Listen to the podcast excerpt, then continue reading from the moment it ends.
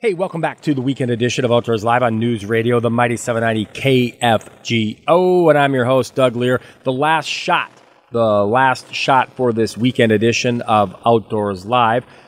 We still have a Central Dakota Outdoors report with Pat Stockdale. We're going to get you a podcast extra with podcast extra for you each and every week. And before we do that, let's get you a Central Dakota Outdoors report with Pat Stockdale.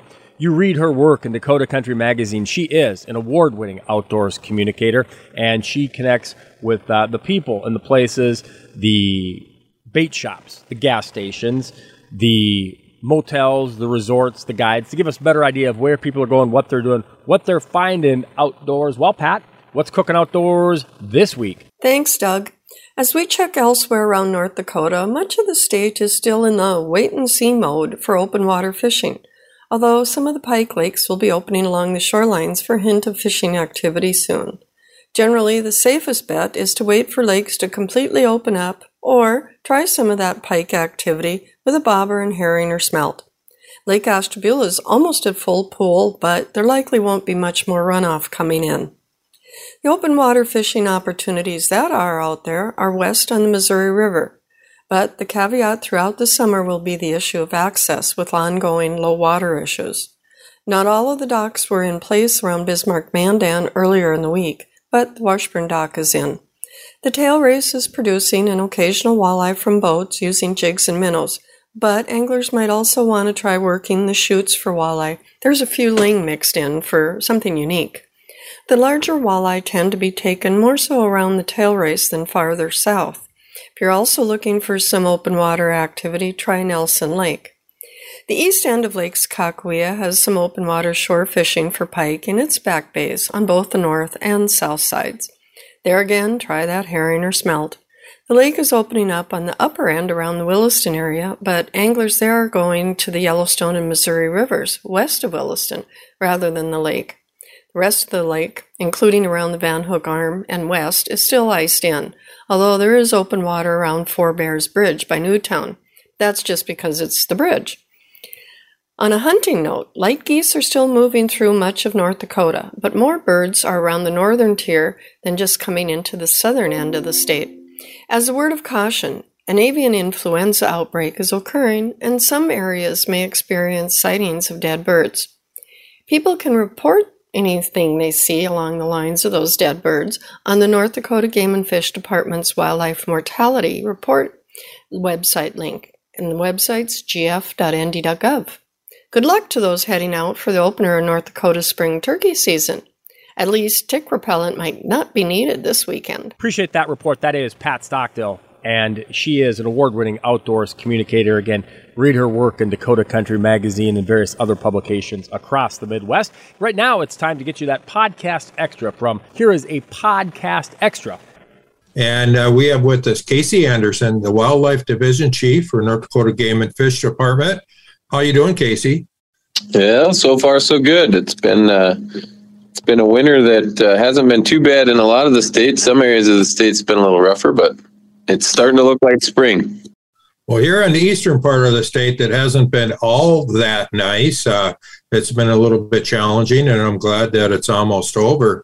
You know, we chatted here last fall, shortly after you became Wildlife Division Chief, and we really haven't had a chance to talk about the deer numbers, both the harvest numbers from last year and some of your survey numbers from this year. So let's see if we can get some information out to our listeners as to what they might expect when they get out there this year, what they see this summer. Let's start out with the harvest numbers from last fall. How did that turn out? Was it pretty much what you expected? Were there any surprises? I would say that it was pretty much what we expected, especially going into the fall. We knew, some of these units that had EHD were going to see reduced success. And so, yeah, we gave out 72,000 licenses. And of course, some of those licenses got returned back to us when we offered refunds on those EHD infected units. But we had an overall hunter success across the state of about 57%. you know, overall, that wasn't terrible. It's maybe a little bit lower than normal, but we expected that. You know, normal is sitting right around that, more 60 to 70%. So, Casey, managing the deer herd, you really got to be able to look into the crystal ball, because, you know, right now you're starting to figure out how many licenses you're going to issue out this year, and you got to figure out all of this stuff, you know, how the deer made it through the winter. And last year you had that wild card thrown in there of the EHD during. What did that do to the total deer herd numbers? Did it drop it down quite a bit, or not really that? So in the units that were hardest hit along our Missouri River corridor, you know, it did a significant number on the overall population. Now, we don't exactly know, you know, I couldn't tell you there's X amount of deer there and we lost X amount of deer. You know, that being said, blessing and a curse, the Missouri River area didn't see a real tough winter, which is good for the ones that survived that outbreak. They weren't stressed at another level again coming wintertime, but the curse was is we weren't able to get a count and be able to fly for white-tailed deer in that area. You know, it's hard to see white-tailed deer when snow is patchy on the open prairie. It's pretty much impossible in the river bottoms. So correct me if I'm wrong, but I think that EHD outbreak had quite a bit to do with the drought last year. It did. Do you anticipate that possibly this year we will have that again, or it's going to hopefully be behind us some? So the biggest risk would be outside of the areas that we've had EHD the last 2 or 3 years. You know, so if the drought persists and you get out farther, you know, east from where the main portion of that EHD outbreak was, those deer have never seen EHD. So if that drought persists, we would expect it to kind of hit that next group of naive deer. Now, like you said, in the eastern side of the state, they're not going to be in near the drought, at least from the get-go. There was a good amount of snow out there, and so those areas where those midges persist in the mud flats, in wetlands and things like that, they should fill up the farther you go east with snow runoff. And so you won't be coming into what we had last year, where we already had kind of a mud line and it just continually receded as far as those areas outside of where we've had EHD. Areas where we've had EHD, those deer that have survived EHD, or at least the ones that were exposed to the virus and survived, will have a pretty strong immunity. And that can be passed into a few more generations as we move forward. So we shouldn't see an outbreak like we saw, you know, in the areas where we've had it. So that's really good news. Casey, that's very good to hear that in those areas that have been affected already. So one of the questions I have, Casey, is when you look at EHD, when you look at harvest numbers from last year, as you're looking ahead to future hunting seasons, 2022 or even beyond, do those factors affect the total, the statewide, or are they really looked at each unit individually to determine what is going to be available to hunters?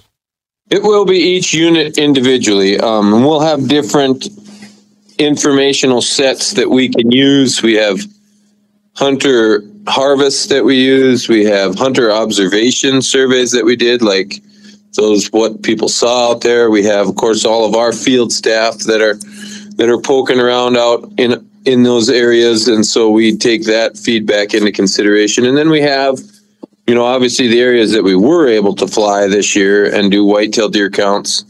We were able to fly 18 of our 38 units, mostly east of the Missouri River, you know, kind of if you drew a straight line north and south along almost like Highway 83, you know, and east. We did get really good counts, and so, you know, we had 6 of our units that were up a little bit, 4 that were down some, and 8 that were about the same out of those 18 units we flew. So it gives us a pretty good look, especially at those units we were able to fly. And of course, we had And we'll look at the trends over time, you know, back the last 5 years, what our success rates were and how EHD maybe affected that in these units. And, you know, then we factor all those things in to adjust licenses accordingly. But we do it by specific deer hunting units. So, Casey, when was that aerial survey? Mainly on the eastern part of the state. I'm sure it doesn't happen overnight and it takes some time. And the only reason I ask is because it's, you know, with that harder winter on the east side of the state, is there potential that we could have had more winter kill after the survey? So the survey was, you know, ran February, March, excuse me, mostly in February. And we try to do that consistently when we have the snow cover. We try to cover them at the same times of the year from year to year that we can fly. We have had a few years where winter persisted quite a while. I don't know if you remember, like 2010 and 11, we had pretty good winters. And I think we did a follow-up survey to kind of assess just what you asked.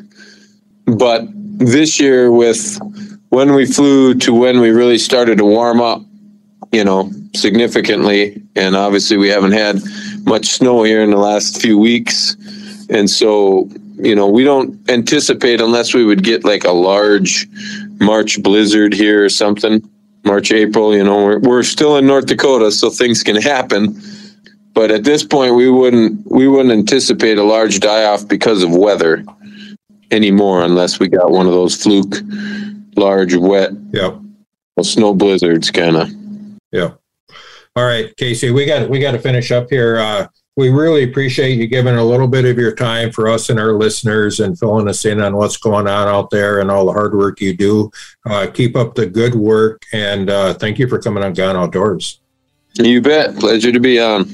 Well, that is going to wrap things up for this weekend edition of Outdoors Live. Appreciate the podcast extra being made available by Ben. The weekend edition of Outdoors Live on News Radio, the Mighty 790 KFGO and FM 104.7. Till next time, I'm Doug Lear reminding you, as always, keep your lines tight and your powder dry. Have a great one out there.